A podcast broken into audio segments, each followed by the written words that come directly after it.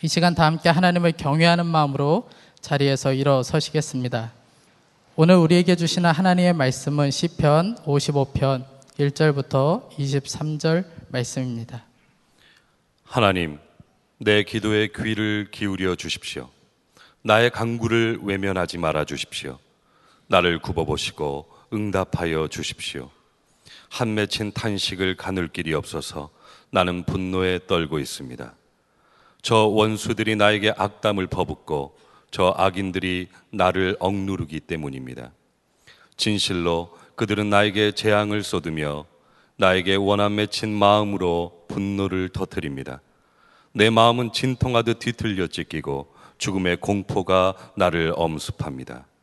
두려움과 떨림이 나에게 밀려오고 몸소리치는 전율이 나를 덮습니다.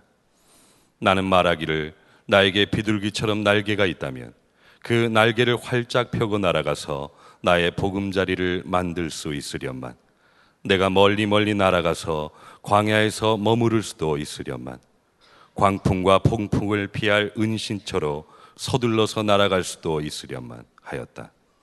아 주님 그들이 사는 성에는 보이느니 폭력과 분쟁뿐입니다. 그들을 말끔히 없애버리시고 그들의 언어가 혼잡하게 되도록 하여 주십시오. 그들이 밤낮으로 성벽 위를 돌아다니니 그 성 안에는 죄악과 고통이 가득 차 있구나. 파괴가 그 성 안에서 그치지 아니하고 억압과 속임수가 그 광장에서 떠나지 않는구나. 나를 비난하는 자가 차라리 내 원수였다면 내가 견딜 수 있었을 것이다. 나를 미워하는 자가 차라리 자기가 나보다 잘났다고 자랑하는 내 원수였다면 나는 그들을 피하여서 숨기라도 하였을 것이다. 그런데 나를 비난하는 자가 바로 너라니.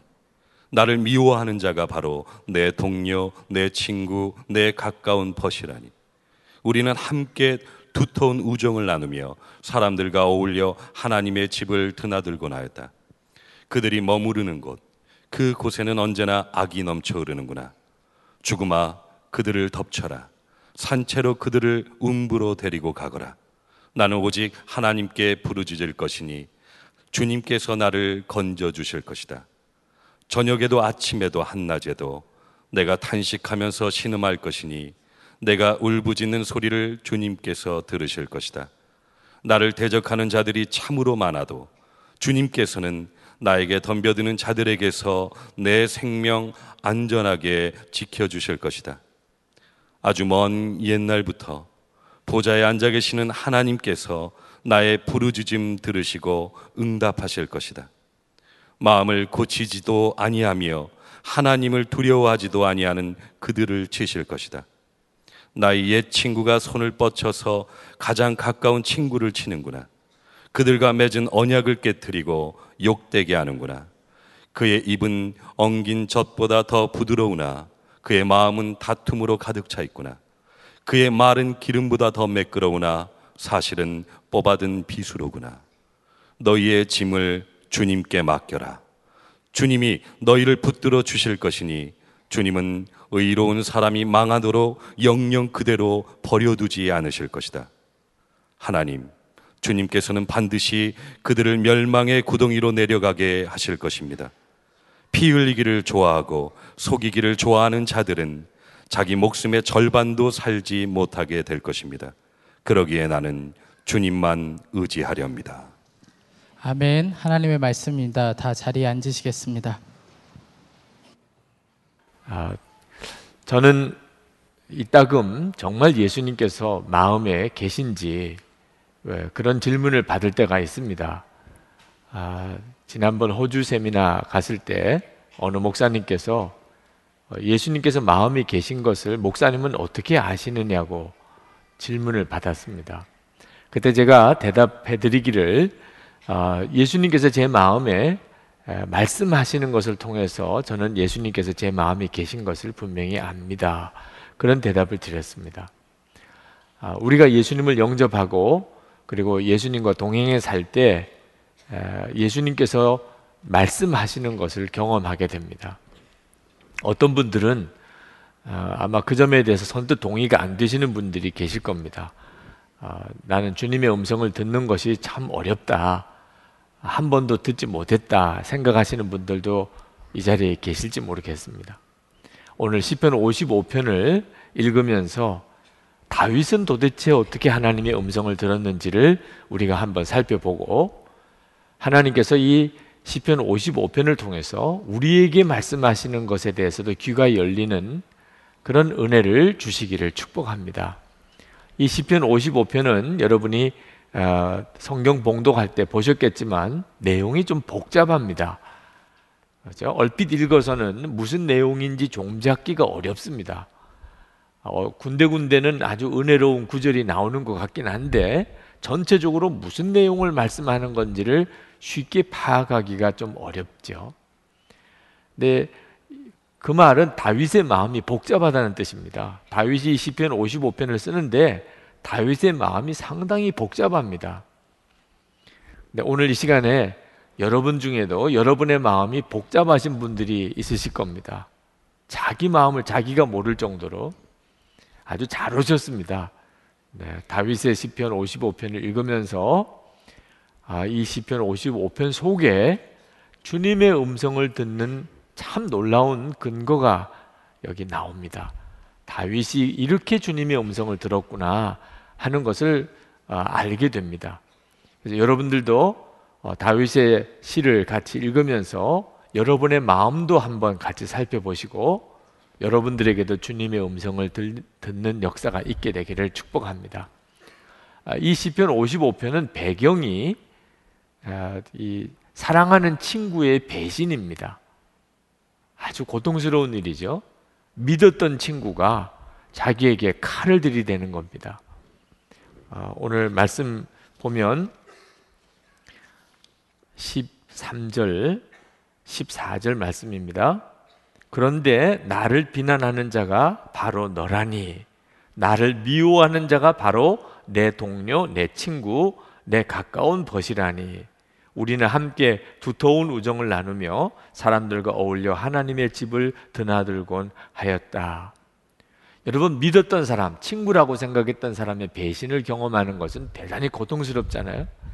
그런데 이게 죽이겠다고 달려들 경우에는 정말 끔찍한 일입니다.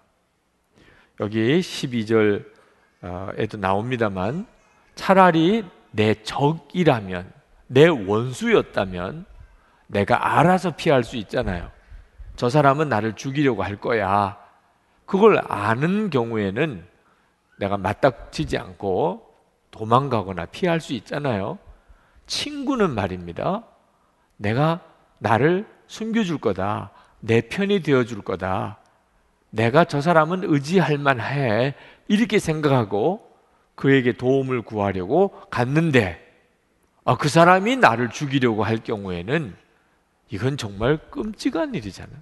이런 일을 실제 상황에서 만약에 여러분이 경험한다고 한다면 여러분은 정말 비명이 안 나오겠습니까? 이런 배경으로 쓰여진 게 시편 55편이에요. 그래서 1절에 다윗의 아주 비명과 같은 기도가 나옵니다. 내 기도에 귀를 기울여 주십시오. 하나님 내 기도에 귀를 기울여 주십시오. 근데 여러분, 여러분들에게도 이런 아주 힘들고 어려운 상황이 주어질 때가 있겠는데, 그러면 뭐 비명 같은 기도를 하나님께 드리죠. 주여 라고 부르고, 주여 내 형편을 돌아봐 주십시오. 주여 나를 구원해 주십시오.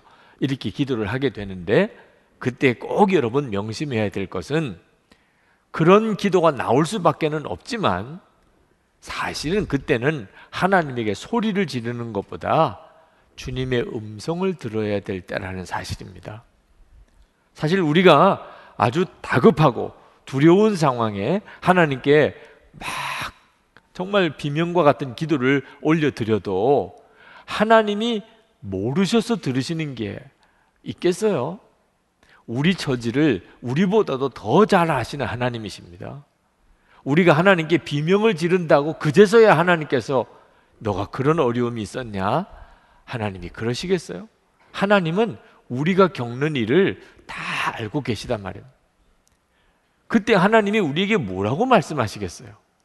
내가 너 어려운 것을 이제 처음 알았다. 그러시겠습니까?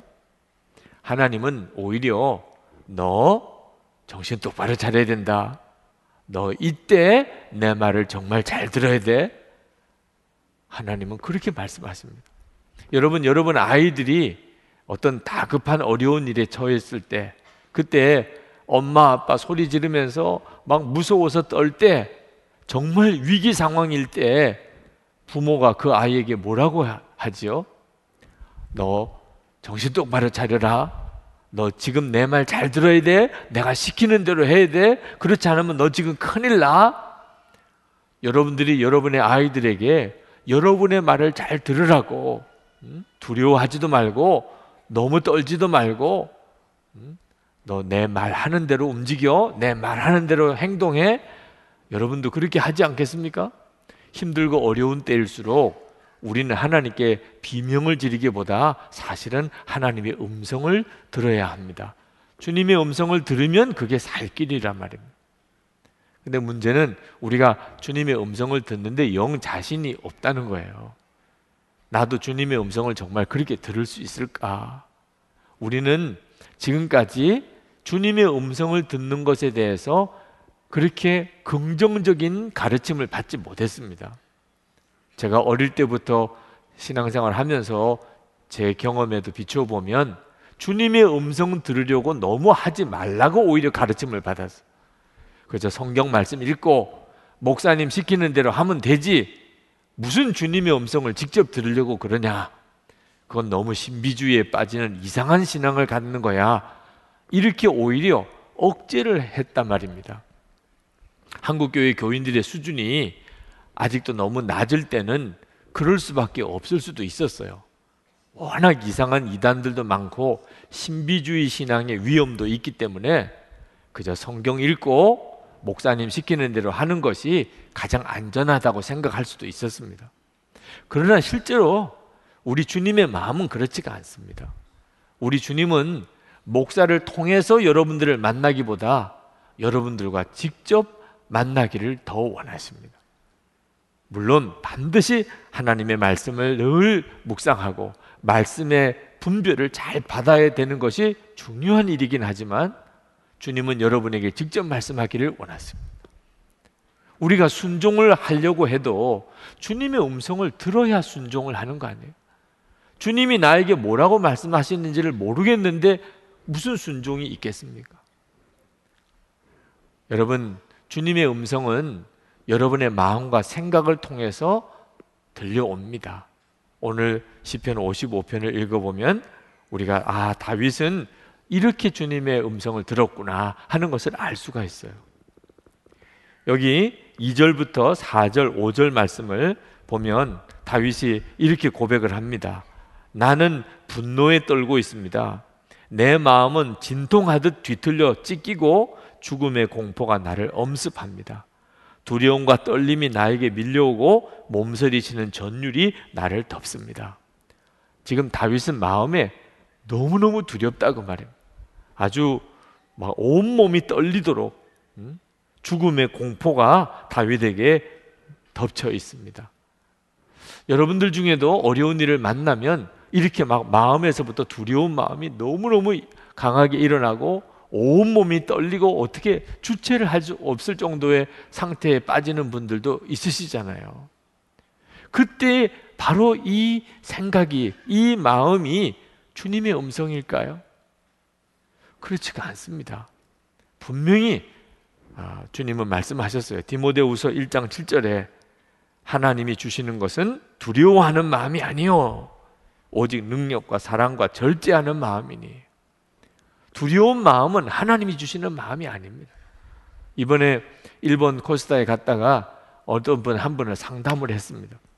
그분은 일본에서 유학을 하면서 이제 박사 학위를 받기 일보 직전입니다. 박사 학위 과정에 3년 차가 되셨어요.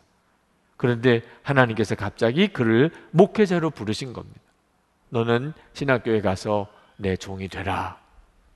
본인으로서는 당황스러운 일입니다. 한 번도 목회자가 될 생각을 해보지를 않았습니다.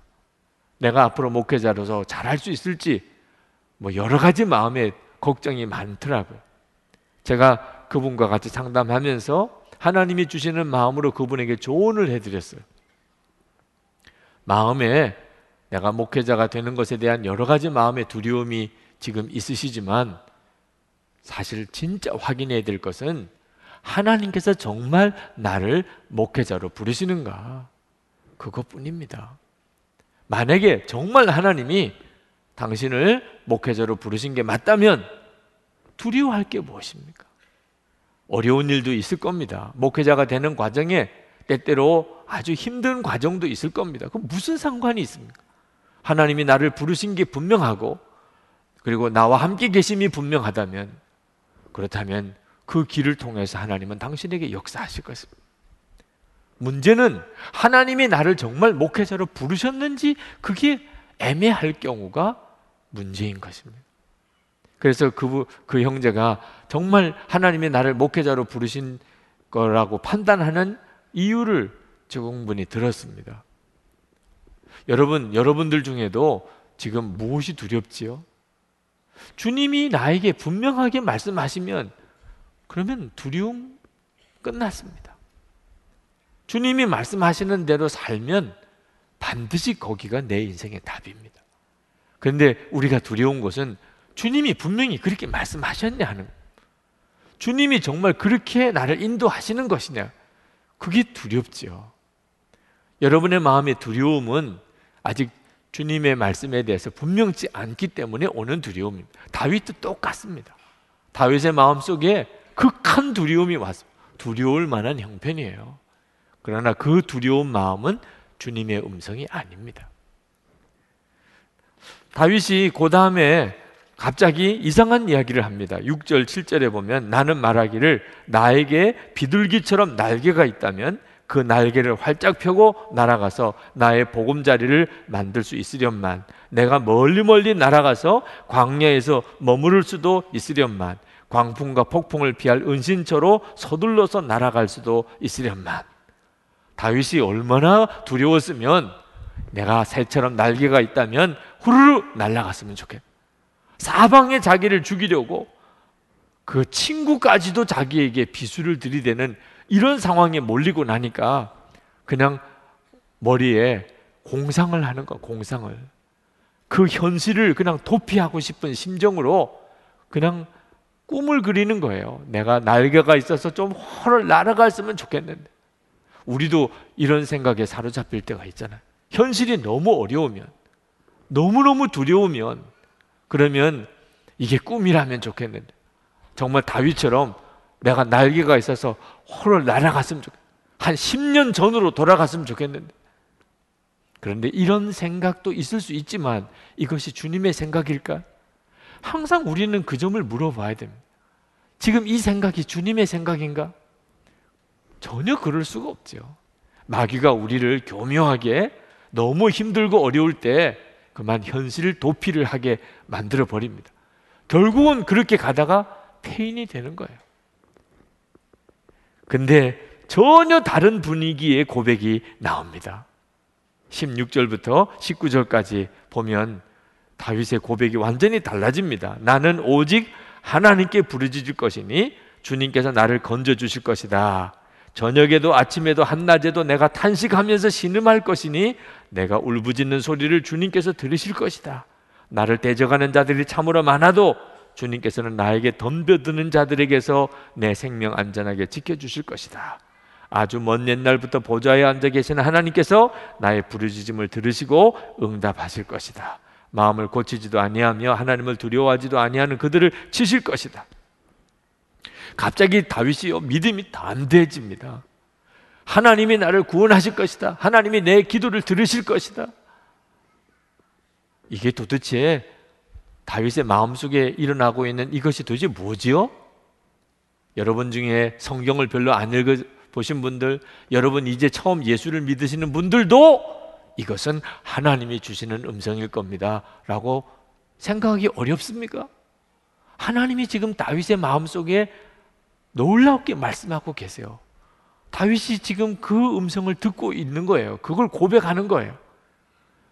도무지 다윗의 말이 종잡을 수가 없는 상황이긴 합니다. 지금 다윗이 막 두려움 때문에 두려워 죽겠다 그러고 내가 새라면 날아갔을 텐데 그러기도 하다가 갑자기 하나님이 나를 구원해 주실 것이다. 내 기도를 들으실 것이다. 좀 종잡을 수가 없지만 우리가 그렇잖아요. 다윗만 그렇습니까? 여러분도 그렇잖아요. 내 마음속에 이 생각이 들어왔다가 저 생각이 들어왔다가 이런 경험을 여러분은 안 해보셨습니까? 여러분의 생각이 다 여러분의 생각이 아닙니다. 마귀가 여러분에게 얼마나 많은 생각을 넣어주는 줄 아십니까? 그러나 동일하게 우리는 예수님을 영접하고 주님이 주시는 생각이 반드시 우리 속에 있다 그 말. 다윗이 고백하는 고백 속에 우리가 보는 거예요. 그런데 이렇게 주님의 주시는 생각 때문에 막 담대했다가 또 다윗이 확 뒤집어집니다. 20절, 21절에 보면 나의 옛 친구가 손을 뻗쳐서 가장 가까운 친구를 치는구나. 그들과 맺은 언약을 깨뜨리고 욕되게 하는구나. 그의 입은 엉긴 젖보다 더 부드러우나 그의 마음은 다툼으로 가득 차 있구나. 그의 말은 기름보다 더 매끄러우나 사실은 뽑아둔 비수로구나.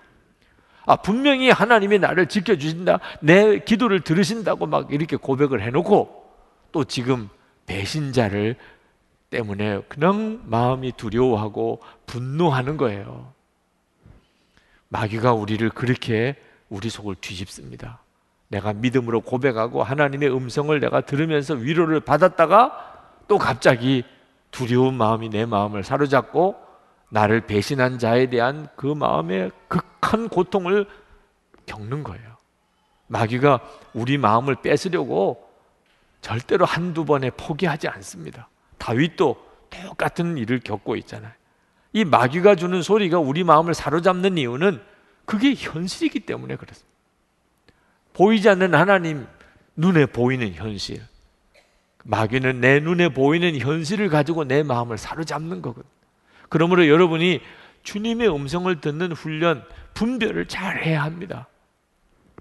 근데 다시 다윗에게 주님의 음성이 들립니다. 22절을 보십시다. 우리 같이 읽으십시다. 너희 짐을 주님께 맡겨라. 주님이 너희를 붙들어 주실 것이니 주님은 의로운 사람이 망하도록 영영 그대로 버려두지 않으실 것이다. 다시 한번 다윗의 마음에 주님의 음성이 들립니다. 그래서 다윗이 그것을 고백해요. 정말 놀랍잖아요. 근데 다윗의 위대함은 결국은 주님의 음성을 결론으로 붙잡았다는 거예요. 마귀가 주는 소리도 있고 내 스스로 공상에 빠지기도 하고 다시 주님의 음성이 들리기도 하고 또 다시 마귀가 그 소리를 뒤집기도 하고 그렇게 우리 마음이 복잡하지만 결국은 주님의 음성을 결론 삼는 다윗의 시는 항상 그렇습니다. 다윗의 시를 읽어보면 다윗은 항상 마음이 복잡합니다. 때때로는 막 원망이 나오기도 하고 어떤 때는 막 저주가 나오기도 하고 어떤 때는 막 죽겠다고 완전히 꼬꾸라지기도 하고 그러나 항상 그 사고에 하나님을 하나님의 음성을 듣습니다. 그리고 마지막에는 항상 하나님의 음성을 붙잡고 감사하고 찬송하고 그리고 끝납니다. 오늘 20편 55편도 23절을 보십시오. 하나님 주님께서는 반드시 그들을 멸망의 구덩이로 내려가게 하실 것입니다. 피 흘리기를 좋아하고 속이기를 좋아하는 자들은 자기 목숨의 절반도 살지 못하게 될 것입니다. 그러기에 나는 주님만 의지하렵니다. 이렇게 끝나요. 다윗은 결국은 주님의 음성을 붙잡습니다. 그렇게 다윗의 인생은 하나님이 이끄시는 삶을 살아간 거예요. 여러분, 우리도 그리해야 합니다. 여러분들은 주님의 음성을 듣지 못하는 사람은 한 사람도 없습니다. 예수님을 영접하지 않았다면 모르지만 여러분이 정말 예수님을 마음에 영접했다면 여러분도 다윗처럼 주님의 음성을 듣습니다. 그것을 붙들어야 합니다. 여러분 요셉을 다 잘 아시니까 요셉의 예를 들어보겠습니다. 요셉은 형들이 죽이려고 했고 그리고 애굽의 종으로 팔았습니다. 그 보디발의 집의 종으로 노예로 팔려갔습니다. 그때 요셉의 마음에 정말 그 집에 종로를 하는 것이 기쁨이 있었겠습니까? 여러분, 여러분이 인신매매꾼에게 붙들려서 저 알지 못하는 섬에 가서 평생 죽도록 일만 해야 되는 이런 기가 막힌 처지가 되었다면 여러분은 어떻게 하겠습니까? 거기서 열심히 일하겠습니까? 아니면 그냥 굶어서라도 죽어야지. 살 소망도 없고 내가 여기 있는지 아무도 알지 못하고 여기서 평생 노예처럼만 살아야 되는데 그때 그 심정이 요셉의 심정 아니었겠습니까? 그런데 어떻게 요셉은 그렇게 즐겁게 열심히 일을 했냐 말이야. 그러니까 보디발의 눈에 뜨였잖아요. 보디발이 보니까 이 히브리 노예가 소년 노예가 왔는데 그렇게 일을 잘하는 거예요. 얼굴도 너무너무 밝은 거예요. 얼굴이 밝은 사람이 일을 시키기가 좋은 거죠. 이 보디발이 가정 총무를 시킵니다. 자, 가정 총무가 되었는데 왜 요셉은 도망을 안 갔을까? 여러분 가정 총무면 그 집의 모든 일을 다 자기가 주관합니다. 이때야말로 도망가기 절호의 기회잖아. 그때 상황을 잘 만들어 놓고 그리고는 그냥 집으로 도망을 갔. 그래서 아버지를 만나고 형들에 대해서 다 고해 바치고 그리고 요셉은 행복하게 살았다더라. 그러면 성경에 나오지도 않습니다. 그럴 가능성이 충분한데도 요셉은 도망을 안 갑니다. 그런데 보디발의 아내가 유혹을 해요. 그건 유혹이 아니고 사실은 강요입니다. 종이 어떻게 주인의 요구를 거절합니까? 그랬다가는 목숨이 살아남지도 못하죠. 그런데도 요셉은 거절합니다. 몰라서 그랬을까요? 그렇지 않아요. 이해가 안 됩니다. 억울하게 강간 미수죄로 감옥에 가, 끌려갑니다. 아, 요셉이 보디발에게 얼마나 할 말이 많았겠어요. 내가 억울하다고. 당신의 아내가 먼저 나를 유혹했다고. 그렇게 말하고 싶은 생각이 왜 요셉에게는 없었겠어요? 그런데 요셉은 말 한마디 안 합니다. 그냥 강간 미수범으로 감옥에 끌려가요. 이것도 참 이해가 안 돼요. 그렇게 감옥에 끌려간 요셉에게 무슨 낙이 있겠어요? 그냥 거기서 그냥 벽만 쳐다보고 그냥 정말 죽고 싶은 생각밖에 없었을 텐데도 요셉은 감옥에서 다른 사람들을 열심히 돕습니다. 그 눈에 뜨였잖아요. 그렇게 다른 사람, 다른 죄수들을 열심히 도우니 그 감옥에서 간수가 요셉을 그 열쇠까지도 다 맡겨버렸습니다. 그 감옥의 최고 선임 죄수가 됐어. 그 정도쯤 되면은 그냥 이렇게 살다가 죽, 죽어야지. 감옥이라도 선임 죄수가 됐으면 그래도 대우가 괜찮잖아요. 그렇게 고생은 안 하잖아요. 그렇게 살다가 죽는 거지요. 그런데도 요셉은 항상 나갈 것에 대해서 꿈을 그립니다. 결국은 애굽의 총리가 됩니다.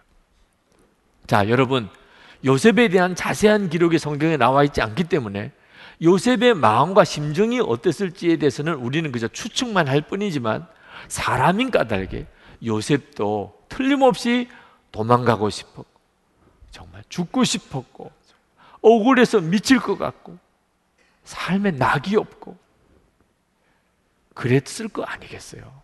그런데도 요셉은 일절 그렇게 하지 않습니다. 아, 슬퍼서 뭐 죽겠다든지 하는데 뭐 일할 의욕이 안 난다든지 요셉에게는 그러지 않았어요.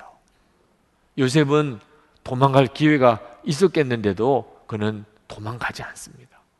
그는 보디발의 안에 유혹을 뿌리치고 말 한마디 안 합니다. 그리고 그냥 감옥에 갑니다. 요셉이라고 왜 말하고 싶지 않았겠습니까? 그렇게 억울한데 말. 요셉은 감옥에 가서도 그는 열심히 다른 사람들을 돕습니다. 무슨 낙이 있게 그렇게 했겠어요? 이유는 하나입니다. 하나님께서 계속 요셉에게 말씀하셨기 때문에. 성경에 보면 하나님께서 요셉과 함께 하셨다고 계속 나옵니다. 여러분, 하나님이 요셉과 함께 하신 것을 어떻게 알아요? 아니, 하나님이 눈에 보이게 요셉 옆에 서 계신 겁니까? 그래서 사람들이 안 거예요? 마음에 하나님의 음성이 계속 들린 겁니다, 요셉에게. 요셉이 노예로 팔려갔던 날 틀림없이 그랬을 겁니다. 하나님께서 요셉아, 너 열심히 일해라. 웃으면서 일해라. 낙이 없어요. 저는 이렇게 노예로 끌려왔는데 무슨 웃을 일이 있어요? 하나님께서 웃어! 웃으려니까 너. 아마 틀림없이 아마 그런 과정이 있었을 거예요. 요셉이 하나님이 웃으려니까 웃으면서 일을 했어요.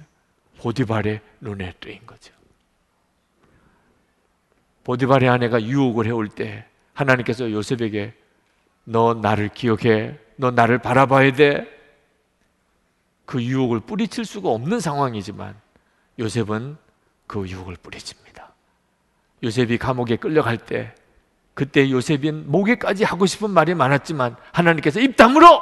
너입 다물어! 요셉은 아무 말을 하지 않습니다. 하나님이 입을 다물라 하시니까. 감옥에 갔는데 세상에 이게 강간 미수범으로 감옥에 끌려온 요셉에게 있어서 정말 얼마나 마음이 비참했겠어요. 그러나 하나님은 옆에 있는 사람을 도우라는 거예요. 끊임없이 다른 사람을 도우라는 거예요. 꿈꾼 사람들 꿈 해몽해주고 어떻든지 그 사람들을 도. 그러니 간수장의 눈에 뜨이는 거죠. 주님이 말씀하신 거예요. 요셉은 자기가 애굽의 총리가 될 것은 전혀 알지 못했습니다. 그냥 오직 하나 그 순간순간마다 주님이 자기에게 주시는 말씀이 있었다는 것. 그리고 그 말씀에 그는 순종했다는 그는 도망가려고도 안 했고 그는 억울하다고 소리치지도 않았고 그는 비참하다고 죽겠다고도 하지 않았어요. 그래서 하나님은 요셉을 그렇게 쓸 수 있었던 겁니다. 여러분 오늘 이 시간 우리에게도 똑같습니다. 주님은 여러분에게 말씀하고 계세요. 여러분이 앞으로 1년 뒤에 3년 뒤에 어떻게 될지에 대해서는 주님은 말씀 안 하실 수 있습니다. 그러나 지금 이 순간에 내가 뭘 어떻게 해야 될지에 대해서는 분명히 말씀하십니다. 여러분 시편 55편을 읽으면서 다윗의 마음을 다 보았잖아요. 다윗도 마음이 얼마나 복잡했습니까? 그러나 그 마음에 떠오르는 생각이 다 주님의 음성이 아닙니다. 그 속에 정말 금처럼 보배처럼 주님의 음성이 들어있는 거예요. 여러분들의 마음속이 복잡해도 거기에 주님의 음성이 들어있는 거예요. 그걸 붙드셔야 돼요. 일본 코스타에 갔다가 어느 목사님께서 설교를 하시는데 간증을 하나 하시더라. 너무너무 목회가 어려우셨대. 이렇게 해도 해도 안 되고 저렇게 해도 해도 안 돼. 나중에는 하나님께 항복을 했다. 하나님, 제가 죽겠습니다. 제가 죽으면 되잖아요. 자기가 죽겠다고 하나님 앞에 고백을 했어요. 그런데 이 목사님이 하나님께 한 가지만 부탁을 드렸다. 하나님, 제가 죽겠지만, 그러나 교인들 중에 저처럼 이렇게 죽은 사람 한 사람만, 한 한 사람만 세워주세요. 그러면 그와 함께 교회를 제가 세워보겠습니다. 그런데도 하나님이 응답을 안 해주시는 거예요. 마음에 시원함도 없는 거예요. 아니, 하나님 앞에 죽기로 각오했고, 나처럼 교인 중에 한 사람이라도 죽은 사람 한 사람이라도 있으면 아 그렇게 한번 교회를 세워 보겠다는데 왜 하나님이 말씀을 안 하실까? 근데 며칠 뒤에 그렇게 간절히 답답해서 기도할 때 주님이 말씀하시더래. 조 목사, 너만 죽으면 돼. 그래서 그 상황이 끝났대. 네, 나만 죽으면 한 사람만 더 이것도 소용이 없다. 나만 죽으면 되는 거구나. 여러분, 여러분은 그런 음성을 들어본 적이 없습니까, 정말? 여러분들이 어떤 문제 때문에 그렇게 하나님 앞에 간절히 구할 때 주님께서 여러분에게 마음에 너무나도 분명하게 여러분에게 뭔가 깨우쳐 주시고 말씀하신 게 없었냐 말이에요. 틀림없이 저는 있었을 거라고 믿습니다. 여러분이 그 점에 대해서 분명하게 눈이 뜨이지 않아서 듣는 훈련이 되지 않아서 그랬던 것 뿐이에요.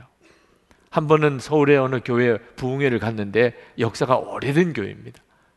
그런 교회일수록 부흥이 어려운데 아주 젊은 목사님이 담임 목사님이신데 교회가 활기가 있고 아주 부흥이 돼요. 아, 이 목사님이 어째서 이렇게 하나님이 이 목사님을 통해서 역사하실까 궁금했는데 그 목사님과 식사하면서 간증을 하나 들었습니다. 그 목사님에게 둘째가 생길 때 사모님이 임신한 걸 모르고 몸이 아파서 약을 드셨는데 아 그러고 난 다음에 병원에 가서 임신인 걸 알았어요. 의사가 상담을 하고는 아 아기가 태아에 아주 안 좋은 그런 영향이 있을 겁니다. 그래서 이 아이가 기형아가 될 가능성이 거의 100%입니다. 그래 아이를 낙태를 하라고 권하더래. 목사님과 사모님이 가슴이 무너지는 것 같았어요. 그냥 아이를 낳자니 기형아가 될 거고 그렇다고 해서 목회자로서 어떻게 아이를 또 낙태를 시키나? 이건 정말 너무너무 무거운 기도죠. 하나님 앞에 가서 목사님이 기도를 하시는데 도무지 마음이 시원함이 없어요. 그런데 갑자기 마음에 무슨 생각이 드느냐 하면 기용하면 어떠냐? 더 사랑하고 기르면 되지. 그렇다고 어떻게 아이를 낙태를 시키냐? 그런 마음이 들어요. 아, 그러면 되는 거구나. 그렇지만 사모님에게 말을 못 하겠더래. 차마 그 말을 못 하겠더래. 근데 같이 분별하고 기도하는 중에 사모님에게도 그런 마음이 있다는 걸 알았어요. 내가 어떻게 아이를 낙태를 하냐? 그냥 기용하면 더 사랑하면서 기르면 되는 거 아니냐? 그 목사님과 사모님이 마음이 서로 통하니 하나님의 음성이구나. 주님의 뜻이구나. 그래서 두려움이 떠나고 마음이 평안이 오더래. 그때부터는 뭐 기용화가 날 것에 대한 염려도 없고 그냥 잘 기르자. 어떻게 우리가 그 아이를 잘 기를까 그 생각만 하고 아이를 낳았어요. 아이가 출생하고 난 다음에 아이가 정상한지 기용한지에 대해서 물어볼 필요도 없었어요. 근데 아이가 정상화예요. 뭐 그런 간증을 하시더라고요. 제가 그 목사님의 이야기를 들으면서 아, 이 목사님이 주님의 인도를 받는 철저한 훈련이 되신 분이구나. 정말 믿음으로 순종으로 사랑으로 주님께서 인도하시는 대로 어떤 길도 갈 수 있는 준비가 되신 분이구나. 그러니까 주님이 그 목사님을 통하여 그렇게 역사할 수 있었던 거예요. 여러분, 여러분 중에 정말 주님의 음성을 듣지 못하신다고 생각하시는 목사님, 저는 제 마음속에 주님의 음성을 정말 분별해 듣기 어려워요. 그러면 그냥 구체적으로 기도하세요. 하나님, 저도 좀 듣고 싶습니다. 제 마음속에 떠오르는 생각으로 말씀하신다는데 어떤 게 주님의 음성인지 저도 좀 분명하게 듣고 싶습니다. 그렇게 구해 보세요. 제가 지난 7월에 교회에서 30 목회한 지 30년이 된다고 휴가를 주셨어요. 그래서 저희 가족들이 저 남해안 쪽으로 휴가를 갔습니다. 통영에서 하루를 묵었을 때입니다. 통영 앞바다에 나가서 새벽에 기도하고 산책을 하면서 묵상하는 중에 하나님의 말씀을 들려달라는 기도가 마음에 일어나더라. 저는 주님이 제 마음속에 말씀을 주시고 저의 목회와 삶을 인도하시는 것에 대해서 너무나 분명한 체험이 있고 믿음이 있습니다. 그렇지만 특별한 부탁을 주님께 드리고 싶었어요. 온 가족이 다 휴가를 보내고 있는 겁니다.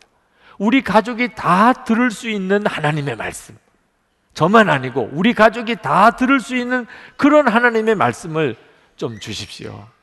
오늘 통영에서 하루를 보내는데 우리가 주님의 말씀을 듣는 체험도 좀 주십시오. 그리고 저는 그걸 믿었어요. 그렇게 하실 것이라고. 아침부터 통영에서 이제 둘러도 보고 식사도 하고 하루를 보내는데 한 시간 내내 주님은 저에게 무슨 말씀을 주시나 우리에게 무슨 말씀을 주시나 근데 저녁이 될 때까지 뭐라고 딱히 딱 주님의 말씀이라고 짚어지는 게 없어요 마음에 실망이 되더라 그러면서 두려운 마음이 일어나요 사실 7월 그때밖에는 시간이 안 되긴 했지만 이제 교우들이 막 단기 선교를 떠날 때입니다 교우들은 단기 선교를 떠나는데 담임 목사가 휴가를 가? 하나님이 화가 나셨구나. 네. 하나님이 틀림없이 화가 나. 너 지금 이게 합당한 일이냐? 그러니까 하나님이 무슨 말씀을 주시겠어요? 혹시 그런 건 아닐까? 이게 내일이라도 보따리에 싸서 다시 교회로 복귀를 해야 되겠구나. 그런 마음까지 들 정도로 마음이 상당히 무거웠어요. 저에게 말씀 기도를 했습니다. 가족들이 다 모여서 큐티한 말씀을 가지고 말씀을 붙잡고 기도를 하는데 한 절 한 절을 기도 나가기 시작하는데 사도행전 14장인데요. 17절 말씀에 깜짝 놀랐어요. 그러나 자기를 증언하지 아니하신 것이 아니니 곧 여러분에게 하늘로부터 비를 내리시며 결실기를 주시는 선한 일을 하사 음식과 기쁨으로 여러분의 마음에 만족하게 하셨느니라. 아, 그냥 하루 종일 맛있는 거 먹고 기쁘게 돌아다녔단 말입니다. 하나님이 너에게 말씀하시지 않은 게 아니라 하나님께서 때때로 우리에게 음식과 기쁨으로 우리 마음을 만족하게 하셨다. 어, 제가 그때 그 말씀을 읽고 얼마나 놀랐는지 아십니까?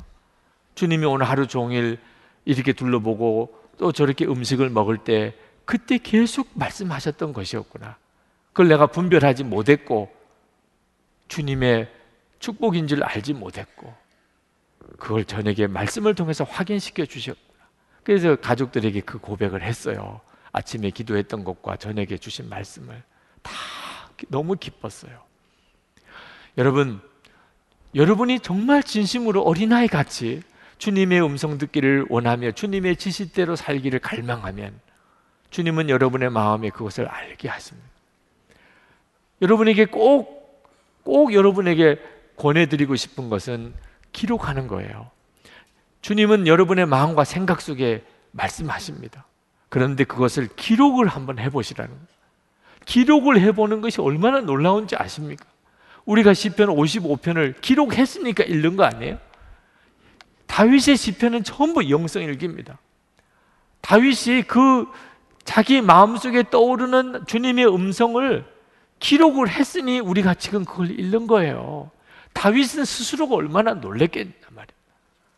기록을 해놓고 보니까 이게 주님으로부터 온 말씀인지 아닌지 너무나 선명히 드러나는 겁니다. 여러분들도 똑같습니다. 여러분의 마음과 생각 속에 주님이 말씀하셔도 생각 속에 있을 때는 금방 없어져 버립니다. 아침부터 저녁까지 주님은 나에게 무슨 마음을 주셨을까? 나는 어떻게 주님을 바라보았는지 한번 쭉 기록만 해보세요. 수시로 메모를 해두고 그렇게 한번 하루를 기록해 보시라고. 그 속에 속이 뒤집어지는 생각도 있습니다. 마귀가 여러분에게 아주 악한 마음을 주, 는 것도 여러분 다 드러납니다. 그러나 분명히 주님이 주시는 말씀이 드러납니다. 주님이 내게 이렇게 말씀하셨구나. 주님이 이렇게 말씀하시는구나. 여러분이 그것이 하루, 이틀, 한 달, 두 달 이렇게 될 때 여러분 주의 음성을 듣는 귀가 놀랍게 열립니다. 주님의 음성을 들을 때 내게는 살 길이 열립니다. 어떤 처지에서도 두렵지가 않습니다. 주님이 내게 말씀하고 계시다면 그러면 나와 같이 계신 거죠. 여러분 모두에게 다 주님의 음성이 들리는 귀가 열려지고 여러분의 삶의 어떤 형편에서도 정확하게 주의 인도 받으시기를 축복합니다. 우리 기도합시다.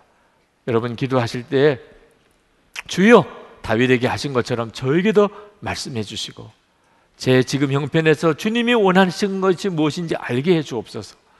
제가 주님의 인도를 받기를 원합니다. 주님 따라 살기를 원합니다. 역사해 주옵소서. 기도합시다. 은혜와 사랑에 충만하신 아버지 하나님, 놀라우신 하나님의 은혜를 감사합니다.